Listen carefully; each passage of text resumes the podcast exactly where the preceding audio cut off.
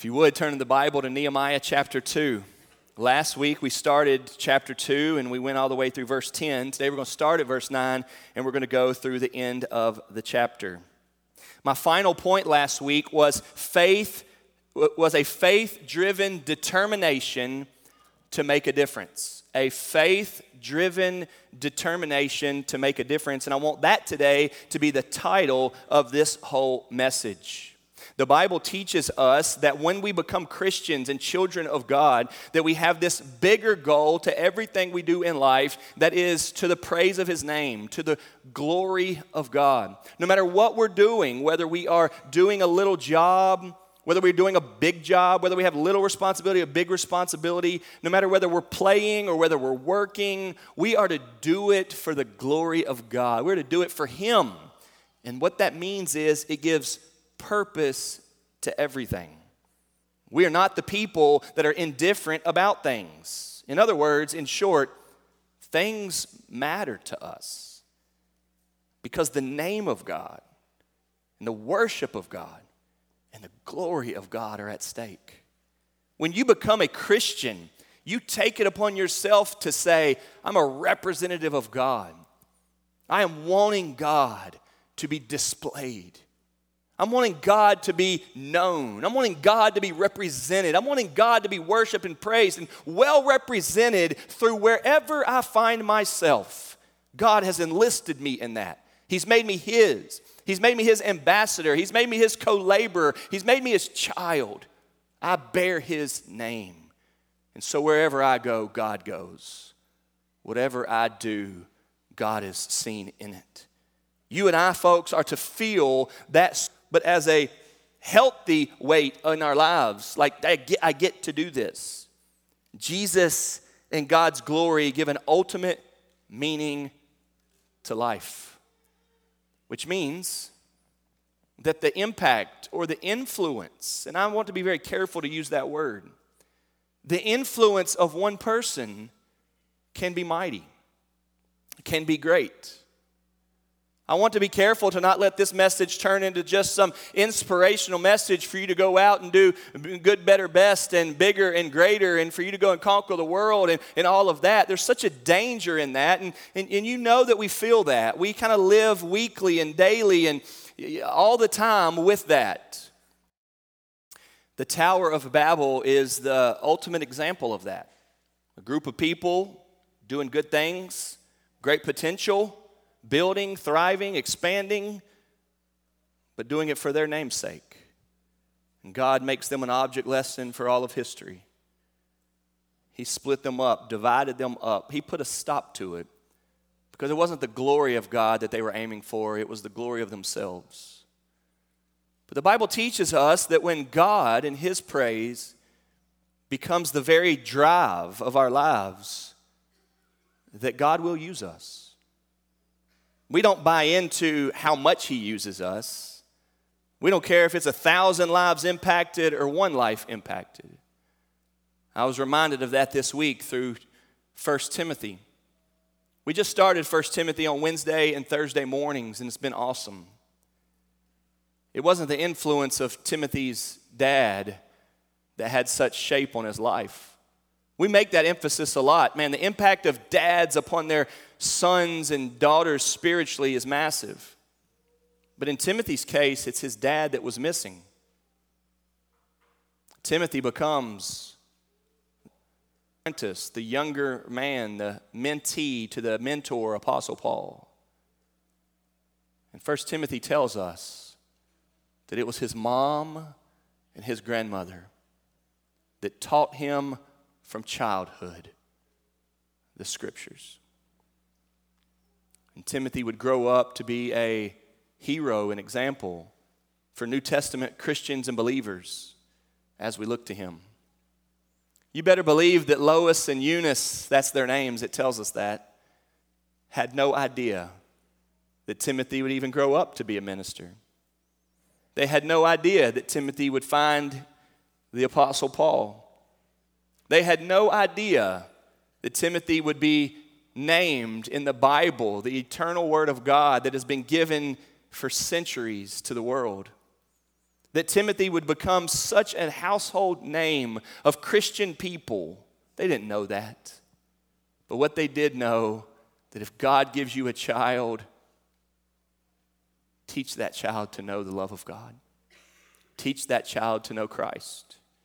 And so the impact or the influence that can come from one is huge. We see that there. In our passage today in Nehemiah 2, it goes a little bit in the other direction. It's the impact or influence of one, but it goes and impacts many. This morning, I want you to be reminded that if you will commit yourself to living by faith, if you will have a faith driven determination to make a difference, then God, in more ways than you will ever know, will use your life. We're not looking for worldly results so that we can get patted on the back. Nobody cares how many people you've impacted. We don't give awards for that. Matter of fact, we don't give any awards for the glory of God. But we understand that God uses lives. And may God use Nehemiah's life today to impact yours. Read with me if you will. Then I came to the 2, beginning in verse 9. Then I came to the governors of the province beyond the river and gave them the king's letters. Now the king had sent with me officers of the army and horsemen. But when Sanballat the Horonite and Tobiah the Ammonite servant heard this, it displeased them greatly that someone had come to seek the welfare of the people of Israel. So I went to Jerusalem and was there three days. Then I arose in the night, I and a few men with me, and I told no one what my God had put into my heart to do for Jerusalem. There was no animal with me but the one on which I rode. I went out by night by the valley gate to the dragon spring and to the dung gate, and I inspected the walls of Jerusalem that were broken down and its gates that had been destroyed by fire. Then I went on to the fountain gate and to the king's pool, but there was no room for the animal that was under me to pass. Then I went up in the night by the valley and inspected the wall, and I turned back and entered by the valley gate, and so returned. And the officials did not know where I had gone or what I was doing. And I had not yet told the Jews, the priests, the nobles, the officials, and the rest who were to do the work. Then I said to them, You see the trouble we are in? how Jerusalem lies in ruins with its gates burned? Come, let us build the wall of Jerusalem, that we may no longer suffer derision. And I told them of the hand of my God that had been upon me for good, and also of the words that the king had spoken to me. And they said, Let us rise up and build. So they strengthened their hands for the good work. But when Sanballat the Horonite and Tobiah the Ammonite servant and Geshem the Arab heard of it, they jeered at us and despised us and said, What is this thing that you are doing? Are you rebelling against the king? Then I replied to them, The God of heaven will make us prosper, and we, his servants, will arise and build. But you have no portion or right or claim in Jerusalem. I said a couple weeks ago that the Word of God is good, isn't it? And sometimes in these narratives, we read through them so quickly that we don't allow ourselves to kind of think and get the details of, man, this is a good story and it's getting good. God is using Nehemiah. And he's using Nehemiah's faith, who he is determined, and God is doing something big through him. My first point this morning is preparing to work for God's glory preparing to work for God's glory. When we started this study a couple weeks back, I gave two warnings that I want us to be careful with. Nehemiah is a lot on leadership. I don't want this to come into a, I don't want this to become a lecture on leadership, okay? But I did emphasize that all of us are leaders of something, even if it's just you looking in the mirror, you need to be leading yourself well. Today's passage is really, really good on leadership. Nehemiah here is a thoughtful, he's a planner, he is seeking to do his best, and he takes time to consider many, many, many factors that will allow him to do his best, okay? There's a lot of leadership to be learned here in this passage in chapter 2. The other thing is, uh, let's make sure we keep it in context. Yes, Nehemiah is burdened to do something for his hometown. He wants to build the place, he wants to take care of it. But it is because Jerusalem is the place of God's people. And it is very clear in the book of Nehemiah that Nehemiah's motivation is God and, his, and the glory of God and the praise of God. This is not a passage for you and I to kind of hijack, get away from Jesus and his glory and, and the real purpose of life, and get over here and turn it into a motivational speech of how you can turn your little, your, your little world into something great. You got to be careful with that, and I don't want to miss that. Okay? I don't want that to happen. Nehemiah point this morning is preparing to work for God's glory. Nehemiah here does something that if you weren't looking for it, you're like, wow, that, that's interesting. Nehemiah seems to be moving simply and quietly and peacefully. We remember all that we've read so far in chapter 1 and the beginning of chapter 2. He was working as the cupbearer to the king. The people came back from Jerusalem. He says, How are you doing? How did you find things there? They said, Man, it's not good there. He was grieved and burdened. He prayed, he sat down, he fasted. He prayed for four months. He finds himself before the king one day, and the king says, Why, why are you so sad? In his mind, he says, I haven't been looking sad. The king says, I know it's not sad on your face, it's sad in your heart. What's going on? Nehemiah answers back, Why would I not be sad? My, my place and my people and the people of God are in shambles. It's a disaster up there in Jerusalem king says, What are you requesting?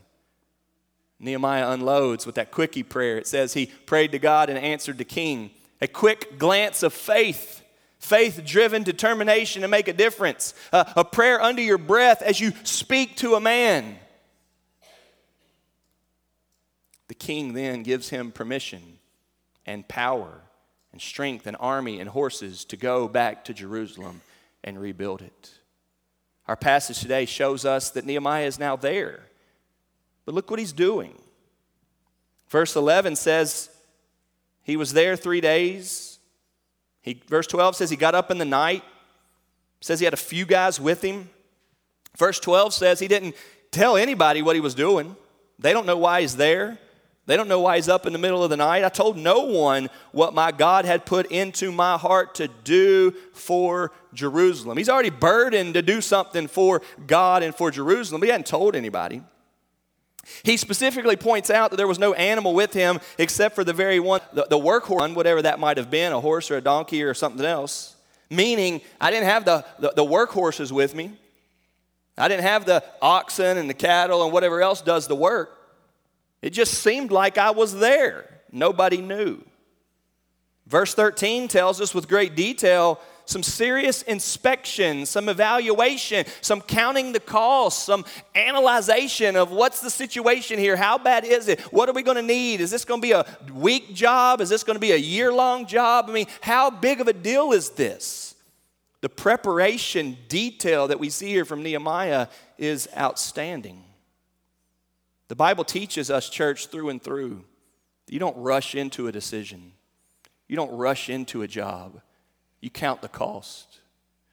When Jesus was pointing out how serious it is to be a follower of Him, He made the emphasis of counting the cost.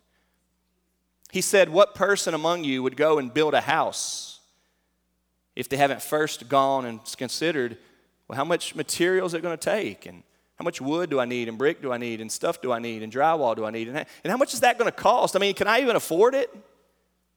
Because how bad would it be for you to get halfway into building a house, run out of money, run out of material, and it be a total loss? Jesus told us that. But he didn't really teach us that so that we'd be good at building homes. He taught us that so we'd be faithful at living for Jesus. Don't you commit yourself to God if you're not going to understand what it means to live for God and turn from sin and be light in the darkness and obey Him. That's important. We see this type of thoughtfulness here with Nehemiah, don't we? He's fired up, he's ready to go, he's been burdened for four months. Nehemiah makes it to Jerusalem finally. He's got the hand of God upon him. He's got the permission of the king behind him. He's got the strength. But for some reason, he's still just preparing, and that's awesome. He's taking his time, you might say. Verse 13 tells us he goes to the valley, the gates are broken down, and spring and into the dung gate. He's inspecting the walls there. They're broken down. The gates are broken down. It's been destroyed by fire. It's not good. Then he goes on, verse 14, to the fountain gate and into the king's pool. There was no room even for the animal that was on him to pass through. That shows it was really bad. Then he goes up in the night by the valley, and verse 15, inspects the wall there, turns back, goes to the valley gate, and so he returned. Verse 16, after all that's happening, the officials did not know where that I had gone or what I was even doing. I had not yet told them, the Jews, the priests, the nobles, the officials. But look at this next phrase and the rest who were to do the work. Nehemiah knew this was going to be a massive project. Nehemiah knew this was going to take a lot of people. He hadn't told anybody yet. He's moving in silence, you might say. He's preparing. This is a leadership lesson, isn't it? What you're going to do this week is going to take some preparation. You need to look at your calendar, you need to figure it out. What you're going to do next year is going to take some preparation. And what you're going to do with this life and all these children and a declining health and increasing bills is going to take some preparation. Church, we cannot be the people that feel indifferent to things, most particularly the things that matter to God. Jesus gives us purpose. The Bible says that we are a light on a hill to be seen. We are to do everything that we do for the glory of God. Jesus describes it as salt that is put there to make something have its flavor, to have its taste. When Jesus says that we are the salt, he even goes on to say that if the salt has lost its tastiness, what good is it for? We are to be people who take serious the responsibility that we have. And we're not the people that say we need a big responsibility for it to matter to God. We are the type of people that say even the smallest little things matter to God. Honesty, integrity, faithfulness, obedience, doing the commentator bets matters to God. We must take these things serious. Commentator Betts, speaking on the way Nehemiah moving, was moving, says, There is a time for silent, prayerful, thoughtful contemplation, and there is a time to speak. Nehemiah shows here that he was able to discern between the two. There's a time to speak up, there's a time to say, Come on, let's go. There's work to do, we can't wait. And there's a time to not tell anybody anything. What God's doing inside of you, what's a concern of yours and a burden of yours. There's a time for you to just move in obedience, trust the Lord, spend time praying. Nehemiah went four months sick to his stomach, praying through an issue, wondering how he might make a difference. Four months. Finally, God opens the door. The king asks. The rest is history. He gets to Jerusalem. And then you know what he does?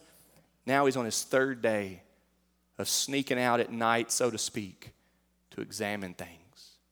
Church, may you be encouraged here today that there is a preparation that goes to working for God's glory.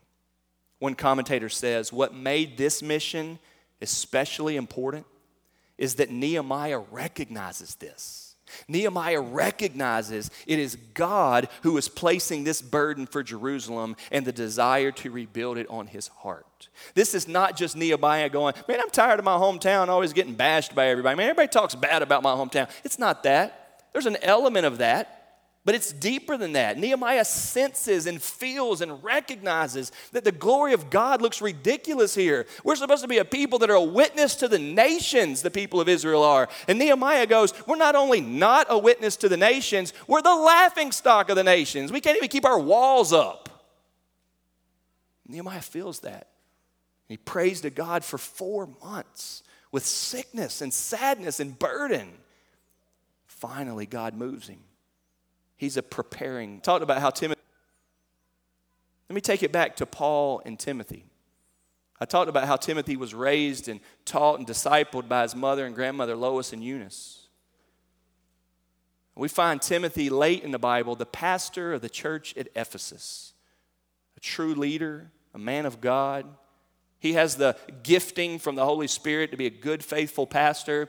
Paul told him to fan into flame the gift that is on you. Man, go and do what God's gifted you to do. But do you realize that when Paul met Timothy, None of that was in place yet. Paul told Timothy, I'd like for you to come with me, man. I'm going on some mission trips. We're going to be traveling around. Can you go with me? And he does. And for a while, Timothy's just a guy on a mission trip with the Apostle Paul, seeking, learning, observing, checking it out. And it's not till sometime later that Paul says, All right, I'm going to leave Ephesus. I'm not going to be the guy here anymore. I'm not going to be the pastor here. I'm not going to be the preacher teacher here. He cries about it. We get that in Acts 20. He's upset. He's sad. He said, I got to go on. Timothy, you're going to stay here. There was a whole season of Timothy's life where he wasn't pastor, he wasn't thinking about being pastor, he wasn't doing this. That wasn't his job, that wasn't his responsibility. That may or may not have even been on his mind. But it was on pause. It was a preparation time, it was a preparation season to work for God's glory. Church, we need to understand the weight of the responsibilities. And we need to say, what is God wanting me to do? And how might I get myself fit for it? How is God using me or able to use me? What's God have on your heart? And start putting yourself in position now. Don't be the person that right away runs out and tries to conquer the world and hit a home run in your first at bat. Be the person that sits back and says, God, make it happen through me. God, I want you to use me, so make me usable. God, my family need. God, purify me. God, get me ready. My family needs it. My neighbors need it. My workplace needs it. God, prepare me to be used for your glory. We see this with Nehemiah. The detail and the preparation here is remarkable. That's why there's so many leadership lessons that come out of this book. The Bible doesn't tell us all the details. It doesn't tell us whether he, you know, he, he went to school and got him a degree in logistics and got a degree in engineering. The Bible doesn't tell us that about Nehemiah. Matter of fact, when we meet him, he's just a cupbearer, right? He's the guy that takes the drinks all the time to risk his life. But by the end of chapter two, we're like, man, this guy's sharp. This guy's got some responsibility in his shoulders. This guy knows what he's doing. He's ready to take this over as commander in chief of Operation Jerusalem. Operation Build the Walls Back. But it's not so much because he was so gifted. You don't get any of that in Nehemiah. You get that he was burdened for God. He wanted God's glory to happen through his life. And so he moved by faith, determined for God to do it through him. That's our first point preparing to work for God's glory. But secondly, right after that, and this is where it really gets good because now influence comes along, he is preparing to get others involved in the work. Number two, he is preparing to get others involved in the work. Verse 16 ends, and the rest who were to do the work. In other words, Nehemiah is thinking the Jews, the priests, the nobles, the officials, and the rest are going to do this. Man, with a crew this big and this many people enlisted, we are going to build back the defensive walls of Jerusalem. We're going to build a big, massive concrete wall around the entire city of Jerusalem, and it's all bad. It's shambles, it's shame, it's burnt, it's burnt down with fire. This is a disaster. It is embarrassing, it is. It led him into four months of heavy depression and mourning and grief. That's how bad it is. Nehemiah has also got in mind hey, there's enough people here for we can do this. Ain't no way I could do it by myself, but there's enough people here. Hey, if they'll catch the vision, we'll get this done. But he's not running around saying that so everybody thinks he's a Looney Tune on the first day. He's preparing for how he can do this to get others involved. In verse 16, he says, I hadn't mentioned anybody yet. Those guys don't even know. Verse 17, he starts speaking. Look at verse 17. Finally, finally he starts talking. We've come a long way, right? We've come a long way from chapter one where he says, What's up, guys? How'd y'all find Jerusalem? We've come a long way from that initial question. Verse 17, we're in Jerusalem. The preparation and the inspections already happened. It's go time. Verse 17, he says, You see the trouble we are in how Jerusalem lies in ruins with its gates burned. Come, Let us build the wall of Jerusalem that we may no longer suffer derision. With every passing verse, I'm drawn more to Nehemiah. I like him. Nehemiah here gives them an honest evaluation of their condition. Church, we need more of this. We need to be able to be people who speak the truth in love. If something's not in good shape, we need to be able to say it's not in good shape. If our relationships are splintered, we need to address them. Why is there a splinter here? If our marriages are suffering, we need to hit that head on. What's the problem here? If your soul is conflicted and looking in the mirror with silence and the TV turned off drives you nuts, you need to go head on with that. Invite a trustings are into it.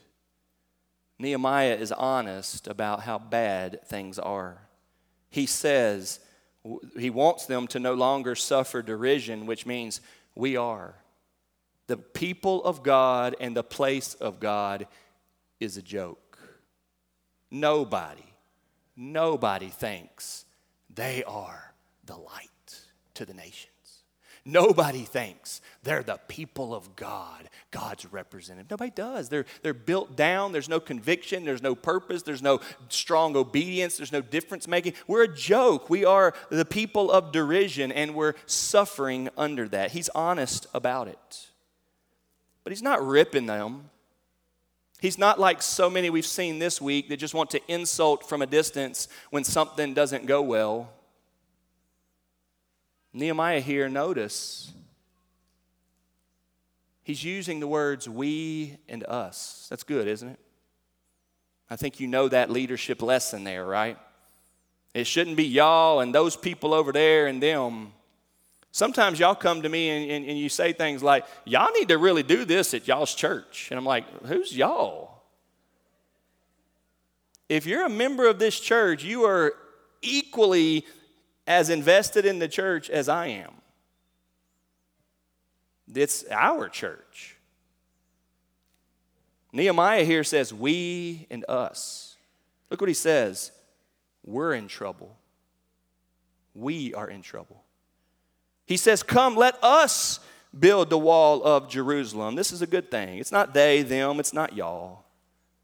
Bet says, Listen to this. One of the noblest things that one person can do is to encourage others to do what they should be doing and then join them in doing it.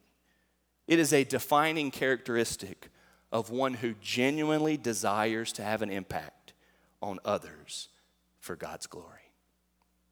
If you want to make need to make, but you're just preaching at people at what they need to do and changes need need to make, and you know all the solutions, right? And you can point out all the problems, but you're not willing to step in and get involved with it, it's going to continue like that.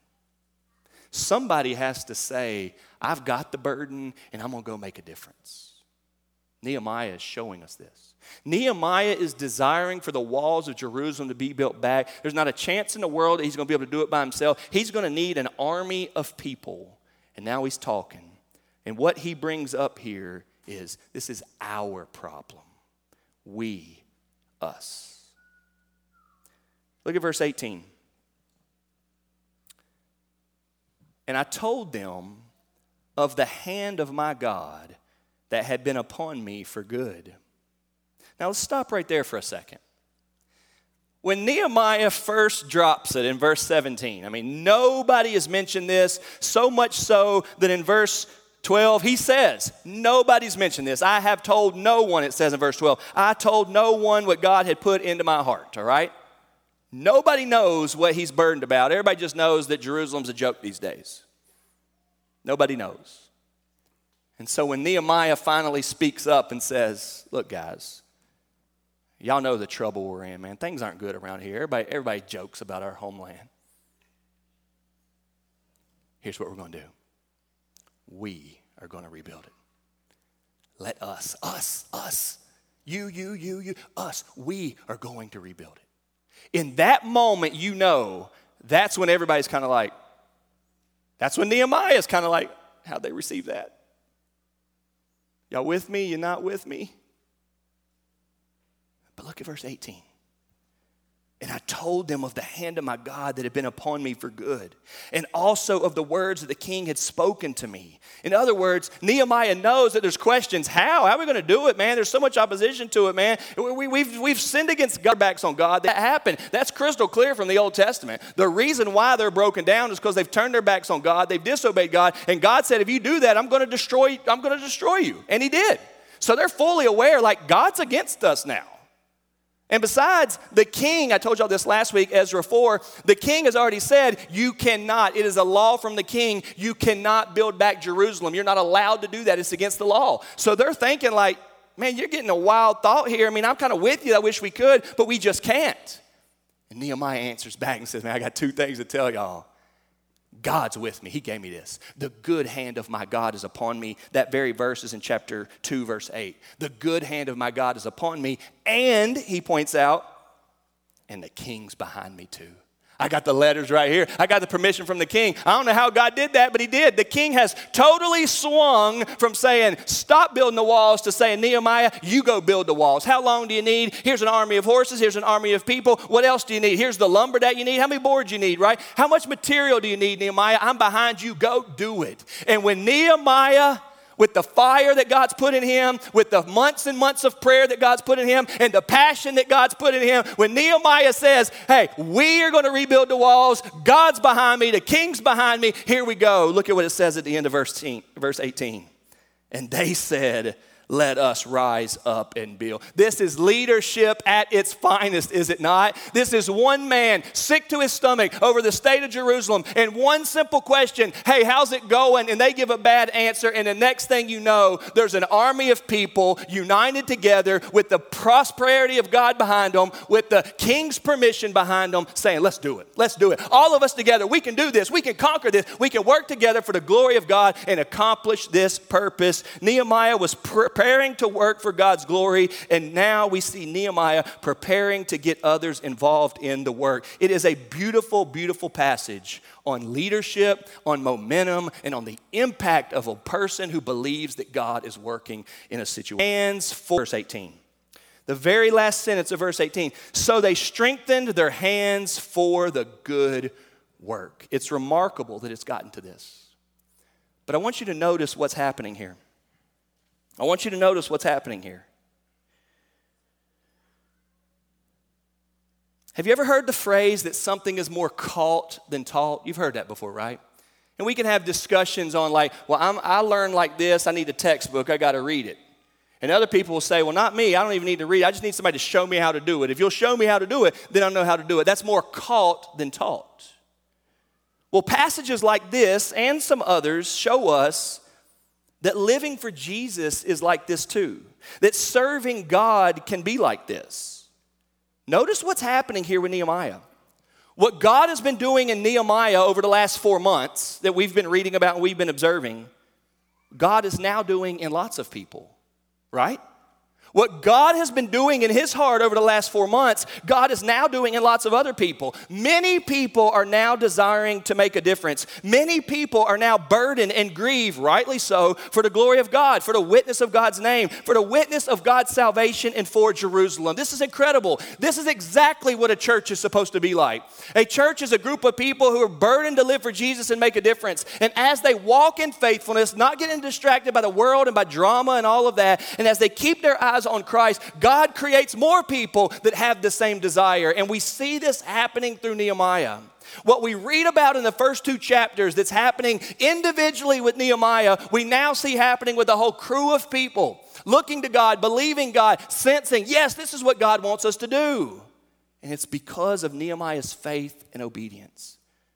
Nehemiah didn't start out going, okay, well, here we go. We're going to conquer the world. We're going to make a name for ourselves, man. We're going to make the biggest and best thing you've ever seen. It wasn't that. Don't let your mind go there. It was burden and desire. God, make a difference. Use me. And God does. Because verses, verse 18, which is so good, happened because verses 4 and 5 happened. Look back to verses 4 and 5. Then the king said to me, What are you requesting? So I prayed to the God of heaven, and I said to the king, If it pleases the king, and if your servant has found favor in your sight, that you, that you send me to Judah, to the city of my father's graves, that I may rebuild it. At that point, nobody cared. At that point, nobody was thinking about this. But one guy was. He'd been sitting on it for a good four months. He'd been on his knees about it daily. He'd been asking God and asking God and asking God for God to do it. And you know what we have now? You got a whole crew of people desiring, yes, let's live for God. Yes, let's care about it. Yes, let's make a difference.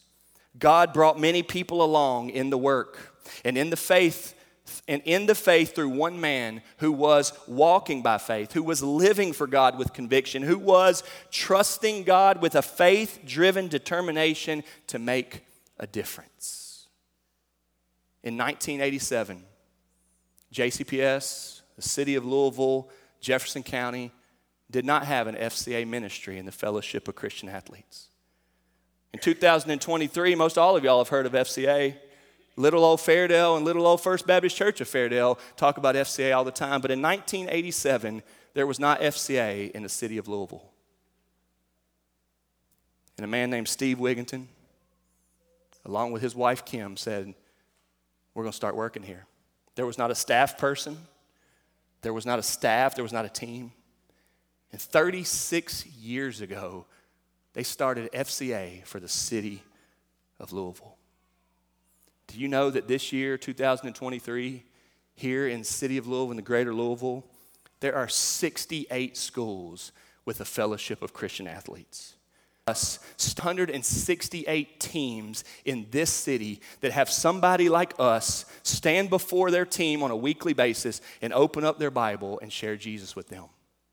This past week, I was up on Fairdale's property with a cooler of Gatorades that y'all brought in just like this, standing before a soccer team after practice with my Bible open, telling them about Jesus.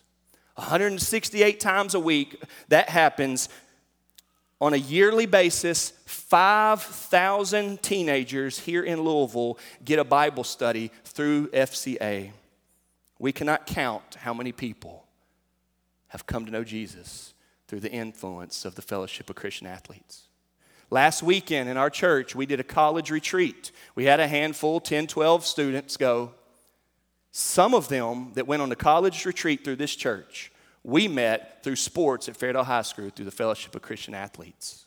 Through our church, we have had people go into the ministry and are on staff at a church right now. We met through the Fellowship of Christian Athletes. In our church right now, we have a deacon in our church that we met through the Fellowship of Christian Athletes. And if you go back far enough, there was not even a fellowship of Christian athletes. There have been thousands and thousands of kids touched and come to know Jesus and lives impacted through that work. But in 1987, there was Steve Wigginton and his wife Kim saying, Let's get it started and God's been using it ever since. That is not at all to give them the glory. He wouldn't even let me give him the glory if he was here, and some of y'all know that. But that is to say that if one person says, I believe God and I want my life to count, that God will use them. This is what's happening in the life of Nehemiah in the rebuilding of the walls in Jerusalem. You see him preparing to do the work for God's glory. You see him preparing to get others involved in the work. And lastly, this morning, preparing for opposition to do the work. Preparing for opposition to the work. And this is where the passage gets real, right? And the Bible never lets us just end with, oh, it'll be so cute and pretty. That's this, all of a sudden, everybody in churches shouldn't be sending that message. God doesn't say if you'll come here and do this, all of a sudden everything will go well for you. It doesn't. God doesn't promise that everything's going to be great for you. Life is so hard, and until you get to heaven, you're going to be limping there. That's the truth. It's okay if you crawl into heaven.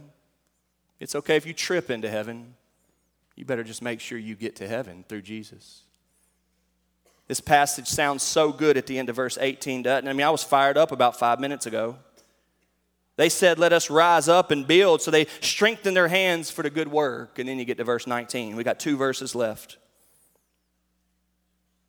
But when Sanballat the Horonite and Tobiah the Ammonite servant and Geshem the Arab heard it, heard of it, they jeered at us and despised us. One commentator says, whenever the people of God do the work of God, it always stirs up the enemies of God. Whenever the people of God do the work of God, it always stirs up the enemies of God. It sounded so good at verse 18, and at verse 19, it's bad. Something else you want to notice is that now there's it's, it's a growing number. In verse 19, there's three people named, but if you go back to verse 10, there were just two. The only two people that were opposing at verse 10 were Sanballat and Tobiah, and now there's this other guy named Geshem. So the opposition is growing. There's always going to be opposition if you try to do something worthwhile. Opinions are all over the place. Has anybody heard what somebody thinks about the bus situation in JCPS this week? A lot of opinions out there, there aren't there? Aren't out there, aren't there? We got three guys here that are jeering at them, despising them. See, they don't know what you and I know. The reader's in such a good position. We are in such a good position here reading the Word of God because we see what's happening with Nehemiah. I remember telling y'all that when we studied Job. Some of y'all might remember that a while back we studied Job. The reader is in such a good position to read Job. If you were not reading Job, from the heartbreak that the reader's in, it would be the worst horror story you've ever seen, right? It would be heartbreaking to read Job without knowing that God's behind this. And Nehemiah's story would be problematic too. You and I would be stressed at verse 19. We'd be anxious. We'd be tense. We'd be thinking, oh no, right? It's a turn for the worse. Man, it all sounded so good until you got to verse 19. These three guys are going to put a stop to it. They're in the way. What are we going to do? But we're the reader. We're the believers. We're, we're understanding that God is behind this. And so we, we proceed with faith. They're jeering at them and they're despising them. And they say, What do you think you're doing? Literally, what is this thing that you are doing? So they don't know that God's behind it. They don't know he's gotten the, the king's permission. Last they heard, the king shut it down. They don't know about the prayers. They don't know about the open door. They don't know about that. They're doing like a lot of people do. They're proceeding through life only listening to their own thoughts. They don't know the truth. And guess what's happening? They're trying to stop what God has empowered Nehemiah to do. That's a bad position to be in. Church, if God is determined to one day exalt Jesus Christ over all creation, you ought to get on board. If one day, soon, every knee will bow and every tongue will confess to the glory of God the Father that Jesus Christ is Lord, you ought to bow yours right now you ought to surrender your heart. You ought to say, God, not to us, not to us, oh God, but to your name be the glory. You ought to say, God, I owe you my life. God, you love me so much. I trust in Christ. These three opponents don't know what God is doing through Nehemiah. They say at the end of verse 19, Are you rebel? That's not what he does. The king, was he? Not at all. That ain't Nehemiah. That's not what he does. He went with four months of prayer to the king. The king. God opened that door. The king said, What are you requesting? He poured out his heart, and now the king is behind Nehemiah. These guys don't get that. These guys don't understand one bit the way God in his sovereign, providential ways works. Believers know that. The world doesn't know that. We know that God will open doors when God wants to open doors. We know that God goes before us. We know that God leads in paths of righteousness for his name's sake. We know that if God is going to accomplish it through us, God will accomplish it through us. Where there's a will, there's a way by faith. And we know that. And we live that way. These guys have no clue. They think their negativity and their pessimism and their opposition and their unfaithfulness and their godlessness is going to stop Nehemiah and the power of God working through him. Not a chance. If we had enough time here, we could tell story after story after story after story about the way God has opposed those that are opposing Him. How God accomplishes His purposes with power to bring it about. Last night, as I put my two little girls to bed and we opened up this little missionary book that we read each night at bedtime, it was a simple five page chapter about Nate Saint and how he flew a plane into the, into the Amazon rainforest and how God used him and how there was opposition and all of that. He was, a, he was a pilot going into the rainforest and he got killed. You know what happened when he got killed? The next week, 20 new pilots from the USA contacted them and said, I'll take his place. 20 new pilots spoke up and said, Hey, if he's not able to do that anymore, I'll do it in his place. You can oppose God and what he's doing all you want to, but you will learn quickly God knows what he's doing and he cannot be stopped. These guys are foolish, and the reader sees that. Verse 20, our final verse of the day. Then I replied to them The God of heaven will make us prosper, and we, his servants, will arise and build. You have no portion or right or claim in Jerusalem to make a difference, isn't it? But it's a verse of faith driven determination to make a difference. Y'all, it's a verse of confidence. It's not arrogance, it's courage, it's confidence. Did you know that the Bible teaches us that God gives confidence? It does. It's the idea behind I can do all things through Christ who strengthens me. It's the idea behind you are with me always. It's the idea behind apart from you I can do nothing. The Bible says that. In Proverbs chapter 3 verse 26, it literally says, "The Lord will be your confidence." Nehemiah is probably scared. Nehemiah probably going, Man, I am not a contractor. I don't even know, I don't even really know how to build the walls. But the good hand of my God is upon me, and these guys aren't going to stop it now. God is working through his faith. John MacArthur, commentating on verse 20, says, Not only did Nehemiah have the king's permission and was not rebelling against the king, but Nehemiah had God's protection. Those enemies who tried to intimidate against the work, they had neither, since they were not commissioned by God or the king. Nehemiah had God behind him, and he had the king behind him. And so he moves forward by faith. R.C. Sproul, commenting on the word prosper here, which is such a good thing, says Nehemiah had requested success from God in chapter 1, verse 11. Let me show you that again. Chapter 1, verse 11. Listen to this prayer. O Lord, let your ear be attentive to the prayer of your servant and to the prayer of your servants who delight to fear your name. And look at this and give success to your servant today and grant him mercy in the sight of this man. He literally play, prayed in 111 Dear God, give me success in this direction. He prayed for that. We don't preach a prosperity gospel, but we believe wholeheartedly that God prospers his people. We do not preach a prosperity Maya, but we believe wholeheartedly that God prospers his people and look no further than Nehemiah. Now Nehemiah is expressing confidence that the sovereign God will prosper the people. Church, what, ha- what could happen if you and I, with this perspective, get involved? What happens to your street if you come at it with this attitude? What happens to your child's team if you come at it with this attitude? What happens to your workplace or your city or your world if you come at it with this attitude? No desire to, to make it great necessarily, but a desire to represent God faithfully. Think about that. I remember about seven years ago, when me and Miss Tish Harden had a conversation about, do you think we could start a food pantry here? You remember that, Miss Tish? We had no idea what type of a food pantry we'd have. But I remember Miss Tish Harden saying, We can do it, and I can lead it. And boy, has she. Boy, has she led it. A faith driven determination to make a difference for God will often find the blessing of God behind it as He pushes us in that direction.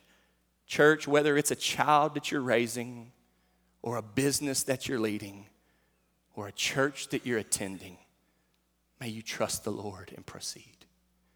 May you believe Him like Nehemiah that the glory of God is in this. Who would have thought 30, 40 years ago?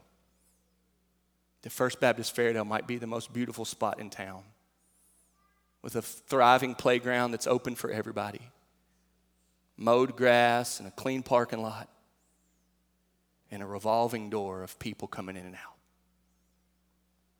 May God give you and I determination to say, God's behind me. His glory is in this, and it matters. Hardest part, we in games right now in excitement because they haven't started working, right? And the work's the hardest part. We know that. But may you and I be people that believe. If you're here today and the treasure of Jesus is not your treasure yet, would you? If you're here today and living for the glory of God, having purpose to your life hasn't captured you yet, would you? Trust in Christ today. Be saved. Join his family. Be the real church that says, I'm living for God. And watch him go to work through you. Let's pray. Father in heaven, thank you. Thank you for Nehemiah. Thank you for the inspiration that comes from his faith driven determination to make a difference. God, thank you for how you're using him. Thank you, God, that the opposition didn't do anything to him. God, we pray that you would get the glory through our lives.